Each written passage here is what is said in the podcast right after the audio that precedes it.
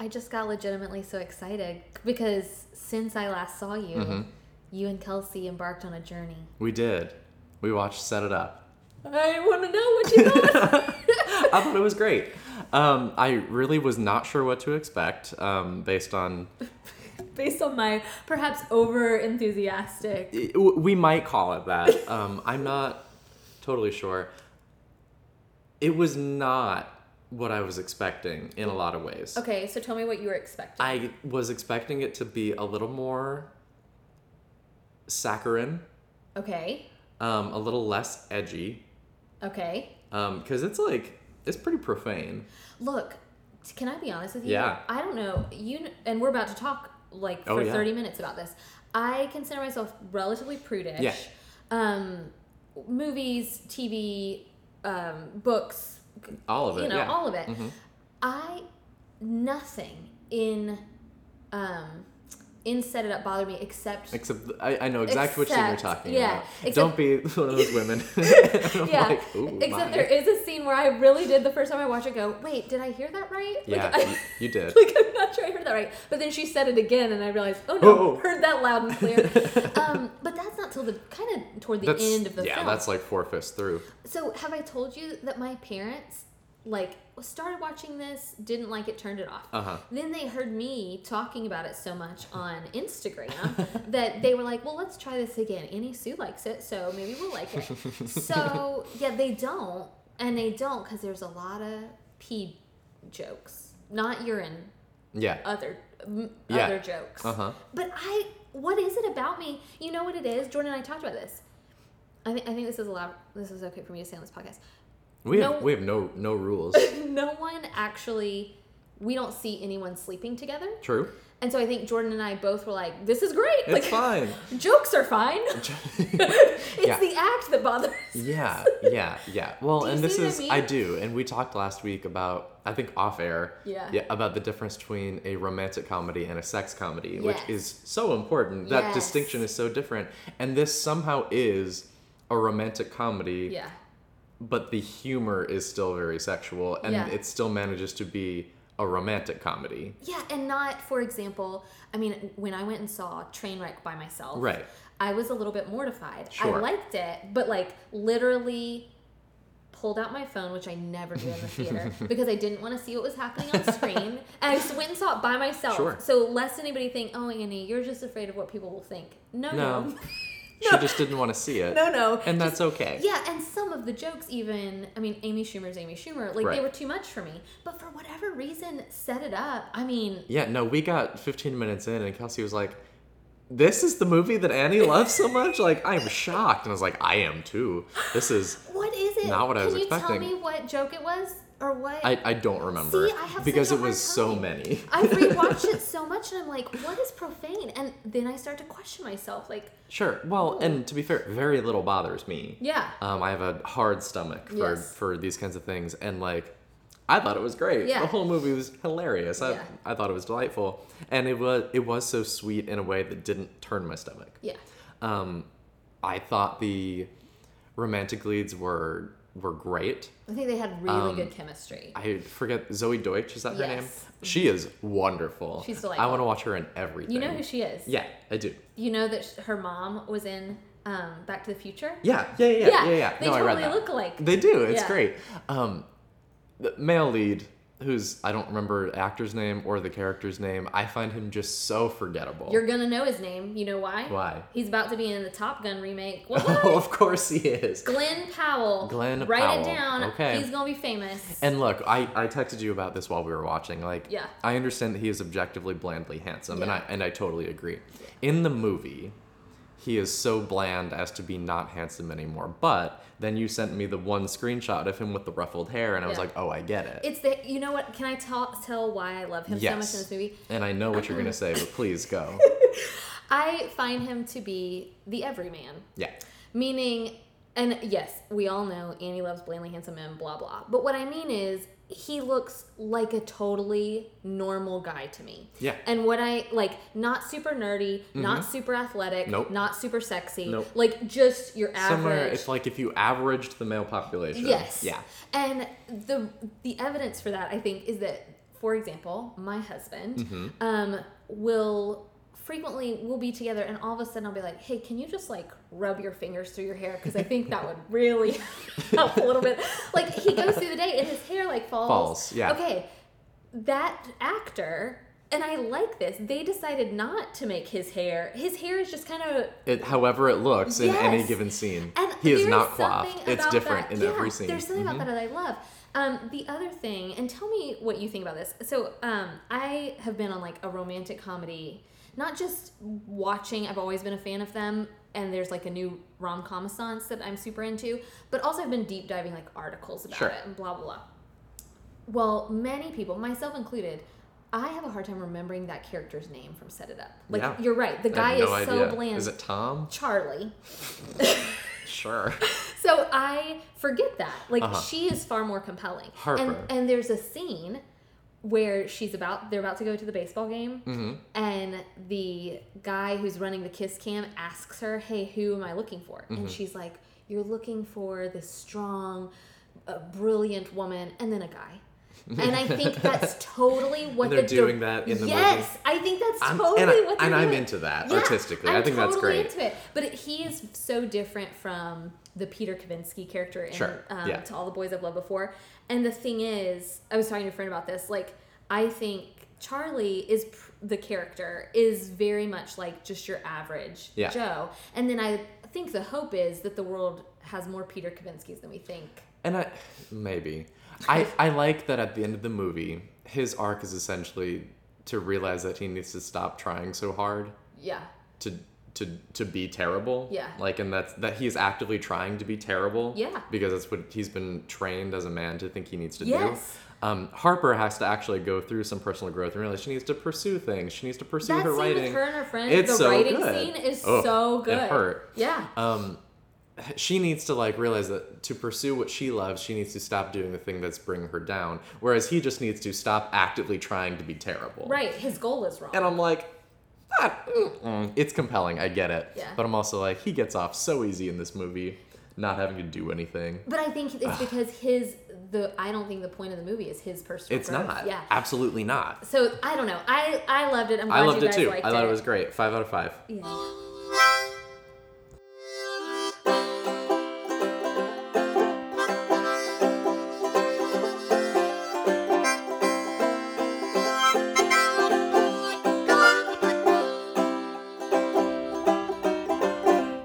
Episode 187 of From the Front Porch, a collection of conversations on books, small business, and life in the South. My name is Chris Jensen, and I had a seven day weekend. And I'm Annie Jones, owner of the Bookshelf, an independent bookstore in beautiful downtown Thomasville, Georgia. I'm very used to having four day weekends. Um, Seven. That's a week. uh, yeah, no, it is because I teach on Monday and Wednesday, Okay. and I had Monday off for Labor Day, and so I have not worked since Wednesday. I almost think that's too long. I definitely think it's too long. your brain. What are you doing? Yeah. No, exactly. um, I, I And you I- barely could get used to your routine. There are a lot of people in the world and a lot of districts in the United States where school starts after Labor Day. Right. I am a proponent of this. Okay, I just don't understand. Me too. Who's not? Who's not? Who's not? I just think. Why does school need to start, and especially this is true on university campuses? Yeah. School starts a week before Labor Day or Martin Luther King Day, Yeah. Why? and then we have that Monday off immediately. Why do we need a three day weekend to welcome in the school year? Like, why not start on that Tuesday? Yeah. Everybody would be happy. To me, it's the whole Memorial Day, Labor Day thing. I just don't understand why summer isn't just from Memorial Day to Labor Day for all the children. Yeah. And I understand there are snow days and hurricane days. We can figure that out, guys. Yeah, Like, we have the technology. yeah, we can do that. I also, what do you think? My life is totally different now, but back in the day when I worked a normal person, Mm-hmm. corporate-ish job, why aren't three-day weekends a thing? Just always. There's always, well, I feel like This ties into the history of Labor Day yes. and labor unions is and, and labor movements that are very important. Um, and the 40 hour work week was agreed upon as a thing, but It's just when I used to work a job and I was a vi- look, Mm-hmm. I'm not bragging or anything, but like I worked really hard. Nobody works 40 hours a week No. at a desk job. no. N- no and one. but I mean technically I'm I get paid by the university for 20 hours a week. Right. I'm in the classroom for 3 of those. Yeah. Um but I don't know what I'm doing. Right. otherwise. And like I'm sure we're we're obviously checking email, Yeah. you're in meetings. I understand that. But look, I worked in a corporate environment. No one is working like non you, you know that episode of The Office where Yeah. like Dwight is like they talk about not being time thieves. Yeah. Holly wants them not to be time thieves. Uh-huh. And so you realize, well, you know, you have to go to the bathroom, you have to sneeze. Right. You have talks with your coworkers. Like nobody's working 40 uninterrupted hours. Right. I think we could do a lot more in 4 days, longer even days, and then have 3 days off. It's impossible to we can decide. somehow we can pilot this program. I mean, and look, we I work retail, you work in academia, Yeah. so it's the point is moot for us. Yeah. But for the rest of the world, I really feel like four days. Or be like Italy and take all of August off. Why did we work in August? That's a good question. Why why is anyone doing anything in August? I didn't. you didn't. That's right. you, Um, you did other things. I did. Um, but we digress. yeah, always. Um, our topic today um, is something that many listeners have um, brought to our attention and something that we've thought a lot about as we've tried to recommend books for as many people as possible. right. The constant plight of the book. The constant plight of the bookseller. Um, we did a kind of flip side of this early in the year about like selling books that we don't necessarily agree with, um, books that have content that may or may not be offensive to us as individuals, as booksellers. Um, the flip side today that we'd like to talk about is this idea of what we're calling PG literature, Yeah. books that are um, milder in their content. Yeah, that's a good term. And PG is the best way I know how to describe it because Yeah. I think there are a couple ways we can define this term, Yeah. right? We can either define it as okay, we mean limited language, Yep. limited sexuality, Limited, um, Limit- violent limited or violence. drug-related content. right? Just like TV movies, Exactly. that kind of thing.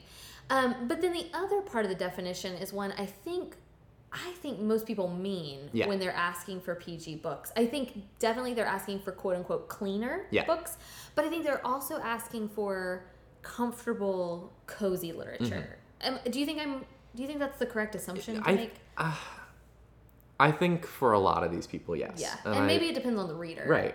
Because we ran into this first kind of with shelf subscriptions. Yes. And the idea that we were picking books that we personally liked. Yes. Um, we are not, this is not a recommendation service. This is, Right. hey, here's what I liked. Here you go. Right. If you listen to the podcast and you like Chris, subscribe to Chris. You will be pleased. Because you will get books that Chris likes. This is not a like choose your own adventure, like Chris is going to pick a book for you every month service. Right. Which, when we launched it, I think a lot of people didn't understand. that's right. Um, and we got lots of requests for like, I would like Annie's picks, but I want them to be no sex, no language, no Right. any sort of content. And like, we don't disrespect that, Right. But that's not the nature of that service. And we had a lot of explaining to do. And I, I mean, I think we can be honest about it now, too. One of the books I sent out at the beginning of this Uh-huh. year was Fire Sermon. which was a racy book. It certainly was. And it was truly my favorite book of January. Right. And when we launched shelf subscriptions, it was supposed to be Chris, you pick your favorite book of Yep. the month. Ashley, you pick yours. Annie, you pick yours. And that's what we send out, Right. regardless of people's tastes. Right. And I think we learned, um, I learned the hard way that we needed to be clearer about what shelf subscriptions are. And I think we are Mm-hmm. Yes. now. I feel no, very I think it's been a lot, yeah a lot I- easier. i think it's a lot clearer now um, but it also had me i mean kind of second guessing and making sure we obviously want every customer long distance or in person Right. to be satisfied Right. um, we've also i mean we had a couple of folks who you know fire sermon was not for them and i Sure. totally get that we've had in-store customers i don't know if you knew this or remember this um, dislike a book not for language sex violence um, but for just they didn't like the way the story of the south was told so Oh. they went home and burned it bought the book Huh. and burned it that is not what i would suggest. Is this like you do people cutting the Nike symbol off their socks? yeah. So that's not what I would suggest, but I think those experiences have made me realize yet again how personal Right. reading is and what works for me might not work for you. Right.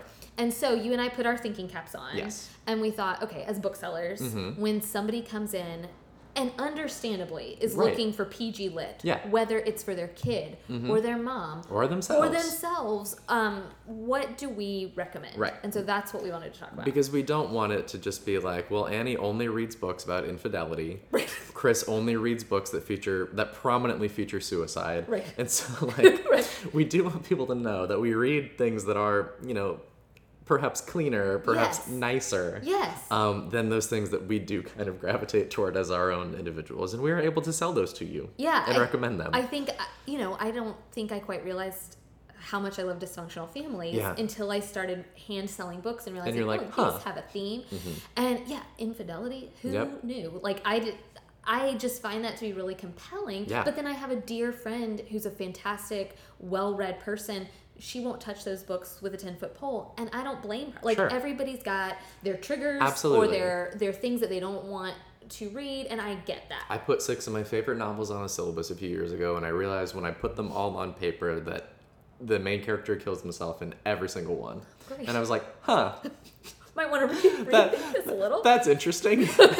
Um, so, yes, I get it. Yeah, and also, I think it's safe to say we're living in an interesting time Mm-hmm. in history, and it's not surprising that people want comfortable Something nice. That's right. It's Yep. not surprising. And so, here's what we got. Yeah.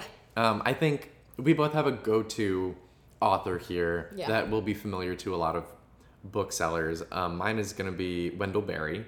And I think yours might be Jan Karon. Mm-hmm. Mine is Jan Karon, and I think probably Very similar. yeah, most people listening to this podcast will have at least heard of one of those Yeah. names.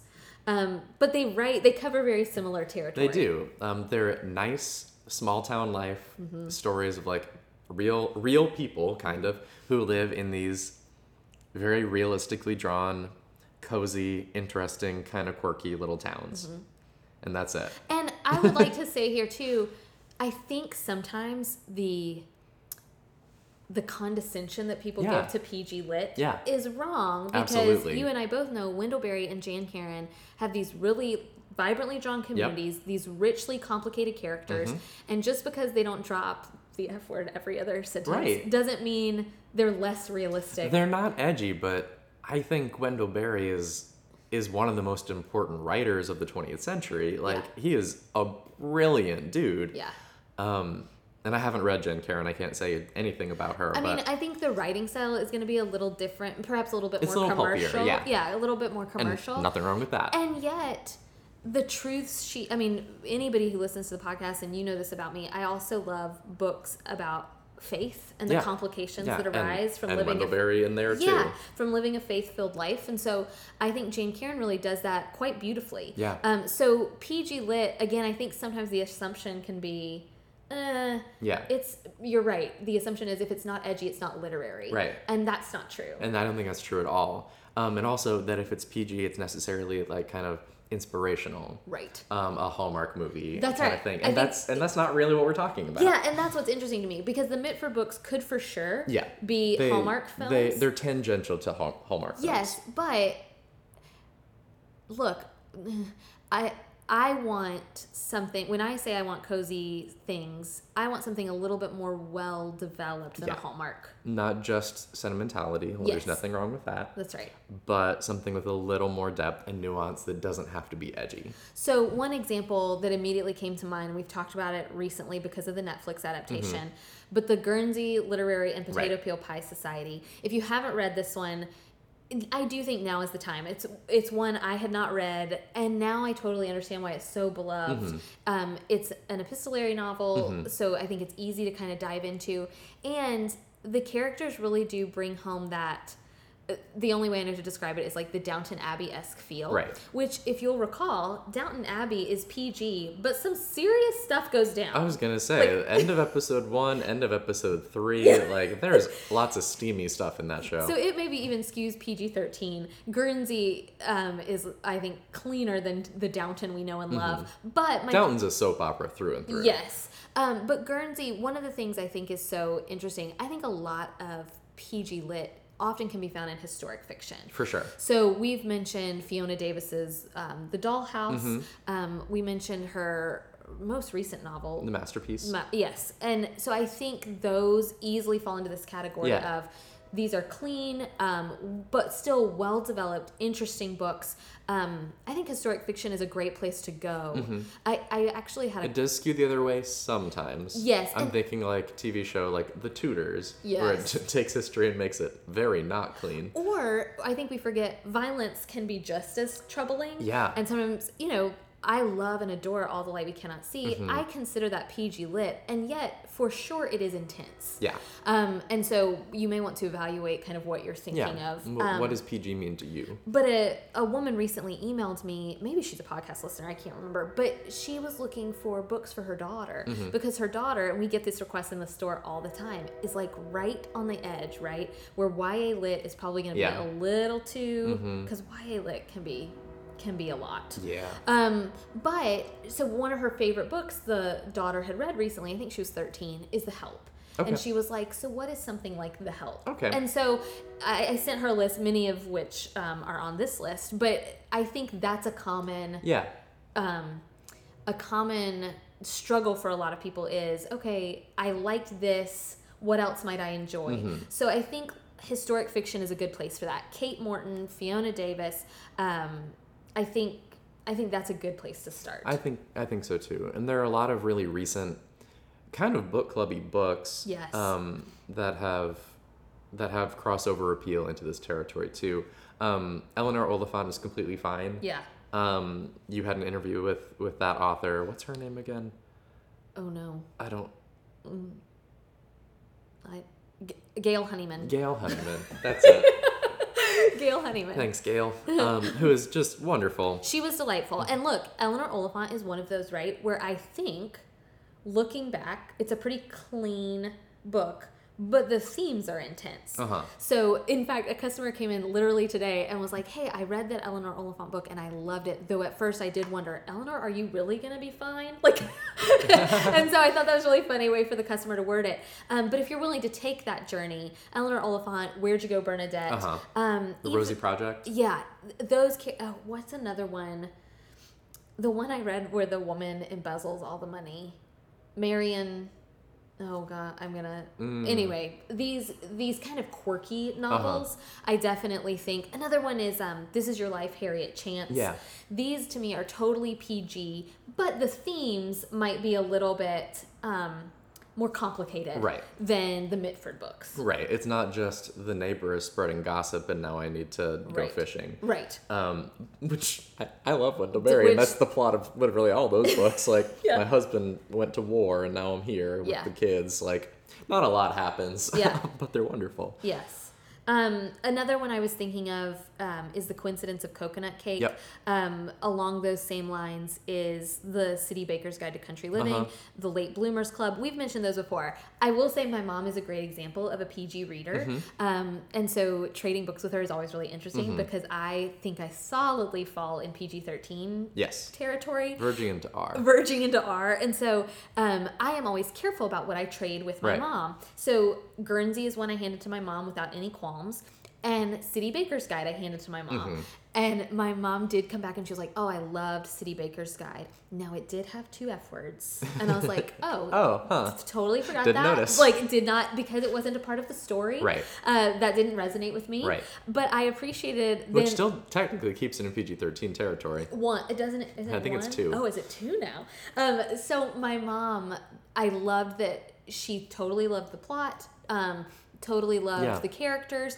But for her, and for her, it was fine. Those two were Didn't get hung up on it. Yeah. I was like, well, that didn't need to be there. But exactly. And, and and you sure. know what, mom? Sometimes it doesn't need to be there. And and you You're were right.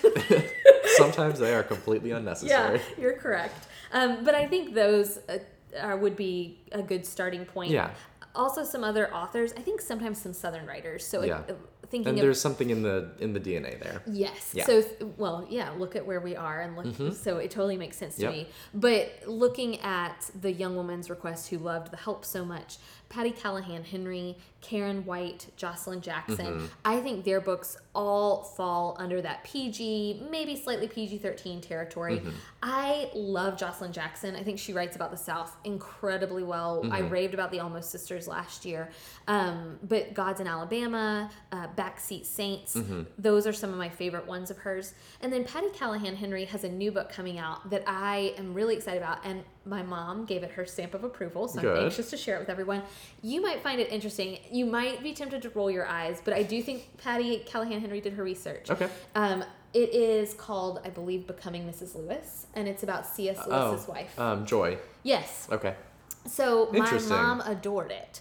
Um, Okay. I'm gonna try it. Yeah. I I'm think. very curious about this. Yes, I She's am a, too. a very interesting woman. Well, I think my mom really found her to be fascinating. Okay. And so obviously And this she is. is. yeah, this is fictionalized. Um, but I do I'm under the impression the author really did her research and she has written Patti Callahan Henry has written a lot of books that are more modern settings. Sure. Um, so this is I think if not her first, it's one of her first um, forays into historic fiction.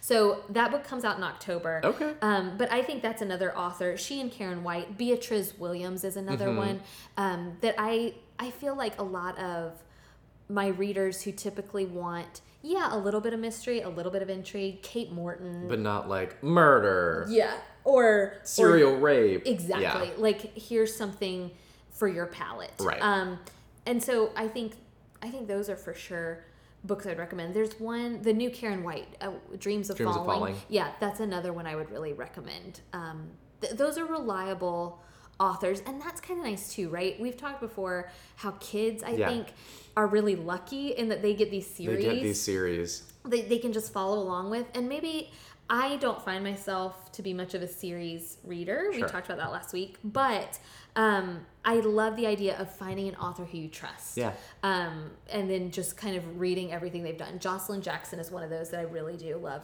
pretty much whatever Yeah. she writes I think you can find that a lot in comic books too because they are serialized. Uh-huh. Um, they're told month to month or every six weeks. Um, and so you get something like Miss Marvel, which is written by G. Willow Wilson and has been for the past 52 issues now, I think. Um, they're so good and so clean. And you read the first six issues, I think, Yeah. like a while back. And They they, were just, great. And they just keep going from there. Now, they are geared toward teenagers because that's the point, Sure. right?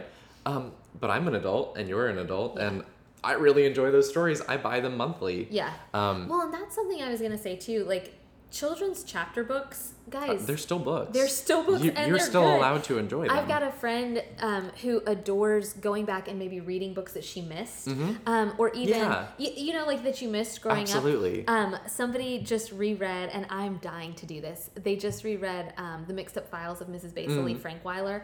Uh, I think I just want to go back and do that myself um, because I loved that as a kid, but I'd I've- like to read it as an adult. I've never read The Giver. I haven't either. Okay, so bookseller confessions here.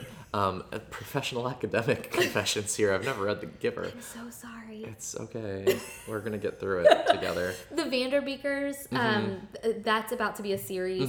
Um, to me, it reminds me of the All of a Kind family, Right. which my mom grew up reading. I loved uh, the Penderwicks, Mm-hmm. um, the Mysterious Benedict Society. Like, there's some great There are a children's lot of really out there. good children's books. Oh, what's the one that I liked recently? That uh, I don't know. um, but I, Artemis Fowl, you Oh, love. I love those. Yeah. So just like you, adults love Harry Potter Mm-hmm. um, and love Wrinkle in Time. Like there are still some children. If you're in the need of a cozy book that is more in that PG territory, Don't feel bad because there's the thing, they're the primary audience is often children, but they were still written by adults, Yes. and you can still get more than a child would get out of it. That's right. Well, that's what my friend who just read Mrs. Basil E. Frankweiler said. She was like, I totally picked up on things that I did not pick up on as Yeah. a kid. I just read that literary criticism um, book about Little Women. Uh-huh. Guys, Little Women's got a whole lot going on Yeah. that probably I didn't really uh, fully realize when I was eight and read it for the first time. No, exactly. a lot of these books are they are written by adults for adults too. My mom just went back and started Anne of Green Gables because we grew up on the Megan Follow uh, Megan Follows Anne of Green Gables movies. Uh-huh. I then went because of course I did and read all of the books, but Mm-hmm. my mom didn't, and so she's like, she's like. um Re- watching Anne with an E on Netflix, Mm-hmm. and she thought, "Oh, maybe I'll go back and try to read these books." So she's loving the Anne of Green Gables books. Mm-hmm. Um, Little Women. I mean, I've talked about An Old Fashioned Girl, Mm-hmm. Eight Cousins, Rose in Bloom, all of those. Emily of New Moon. Those are classic classic literature, but you're right. There's so much to them, especially if you're reading them Mm-hmm. They with adult depth. eyes. I'm even thinking of A Wrinkle in Time. Yeah. Has so much rich Oh, gosh, theological, really does. philosophical depth it totally does. that like doesn't work for a 10 year old. Yeah. But it really works for a 20 year old, Yeah. for a 30 year old, 40, 50. And I think sometimes YA doesn't always do that. Like Yeah. YA can definitely have deeper. There are different kinds of YA, But right? yeah, we've talked before. Um, I I like John Green books, but I am not. When a grandma comes in looking for a book for her Nope. fifteen year old, I'm not gonna sell her looking for Alaska. No. I'm not gonna do that. Now, if the child and the parent want to do that and make that decision, that is on If them. they're like, I loved looking for Alaska, you can say, okay, here's Fault in Our Stars. That's right. And I'll But- feel comfortable doing That's that. That's absolutely right. But if a grandma is coming in, and Mm-hmm. I know, it, luckily we work in a bookstore and in a world where I feel like I really know our customers. Right. Um, so I do have to be a little bit cautious. Right. Um, but that being said, there's some YA lit that I think falls soundly into PG territory. Yeah. Um, we talked last week about all the boys I've loved before. I Mm-hmm. won't. I won't go on too much about it, except to say one thing I love about those books, and one thing I've heard as kind of a complaint about those Mm-hmm. books is that the main protagonist seems to be a little bit juvenile. And she's supposed to be. Well, she's an innocent 16 year old. She's kind of naive, um, 15, 16 year old. And I liked that about Yeah. her. She doesn't need to be super worldly right at and, 16. and look some 16 year olds are And some are not. not and so i liked that this was a book because i do think i've read some ya where the 16 year old is more experienced Mm-hmm. it was refreshing for me to go back and read these books where the 16 year old is probably a lot more like i was Yeah. at 16 um, also heavily influenced now i know by the author um, the author was heavily influenced by beth march Hmm. and so she wanted to create a homebody character who loved her family Mm-hmm. who loved being at home and so I find all the boys we've loved before, or all the boys I've loved before, to be delightful. A customer did ask if I would recommend it for their 10 year old, and I said no, Mm-hmm. only because I think the themes of it skew older. right. I would say 13, sure. Yes, but I 10, would, mm, I would say 13, 14. depends on your 10 year old. Yes, and that's the other thing too. Parents and families have to make these decisions Yeah. for themselves. You guys have to figure that out. um, and Um, and it's not one size fits all, and, and we kind of need you to understand that too when you come in. That what's appropriate for for this ten year old might Right. not be appropriate for that ten year old. That's right. Well, and you and I have talked before. I don't think your parent. In fact, I'm confident your parents didn't. My parents did not um, dictate or follow my reading. No. Um, because I read so quickly. Yeah. My parents were kind of like, well, well, Whatever. go ahead. and and I'm super grateful for that freedom. Absolutely. Also, we all now know I am a prude, and so as a child, I wasn't gonna, Right. you know, read certain things anyway. Um, but I'm glad I read Little Women when I was eight years old. Yeah. Should I have been reading about death and I don't know, marriage and intense war, you know, dad got off to war. I don't know, but I read maybe. it. Yeah, and I reread it later and it was fine. Um, so reading is super personal, which can make Right. recommending PG or PG 13 lit tricky. Mm-hmm. Um, but I know, I understand where the impulse comes Absolutely. from. Um, so hopefully this will help give folks a place to start.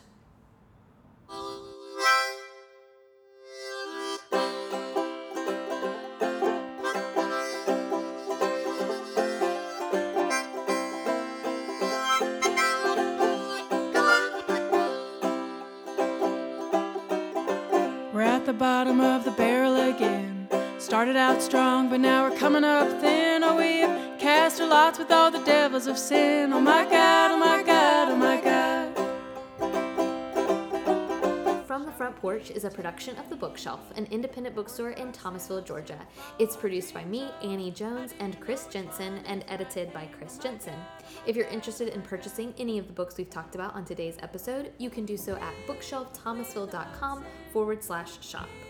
Thank you so much to Forlorn Strangers for the use of our theme music. It's called Bottom of the Barrel, and it's from their album Forlorn Strangers. Learn more at forlornstrangers.com. If you'd like to support From the Front Porch on Patreon and gain access to exclusive bonus content like what Annie didn't finish this month, check us out on patreon.com slash from the front porch. You can also check out our website at fromthefrontporchpodcast.com for web-only content, a full back catalog of our show, with links to something like further reading. I don't know. this week in the bookshelf, a funny thing happened. So we have a an older gentleman customer who shops with us all the time. How? Uh, oh, Different no, one. different one. Okay. Uh, Jim. Oh, yes. Okay, so one time he came in the store and he asked me if I was his best or if he was my best customer. Oh. And I said, probably not. because I'm an idiot. And I was like I was like, well, I actually think there's a doctor in town who would qualify. And I You were thinking only in dollars and I cents? know, wasn't it terrible? Slytherin. so I know. So anyway, he comes in now because he comes in at least once a week.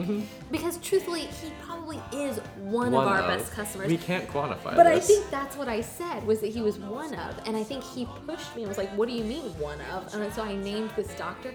So today he came in the bookshelf and he was like, he was asking all about our shelf subscriptions, and um, he bought a book and he said, "Well, I'm trying to be your best customer, but I understand I've got to compete against this doctor who probably has more resources than I." do." That is gold. Bookshelf gold. Thank you so much for listening. We will see you next week.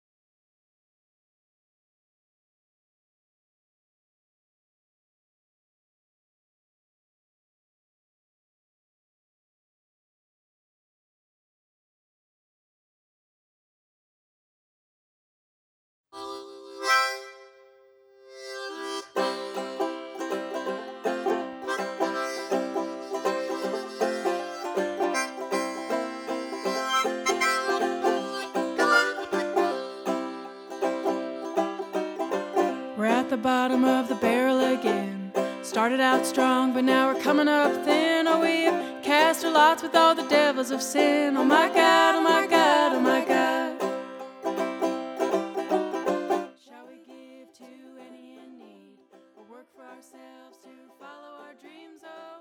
Do you know which one is the right thing? Oh my God, oh my God, oh my God.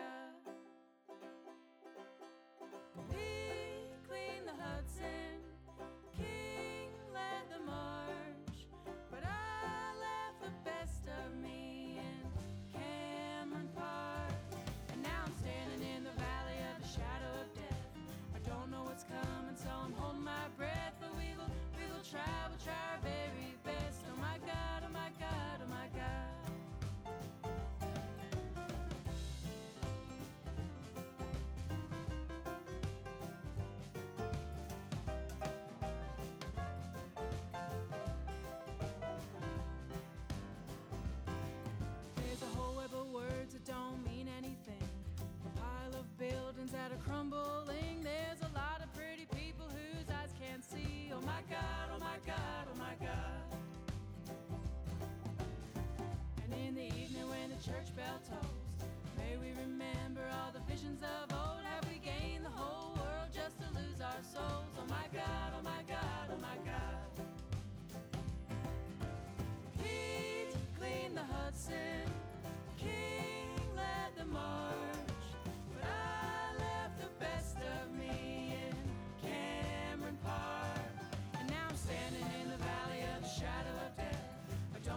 comes, some hold my breath, but we will, we will try, we'll try our very best.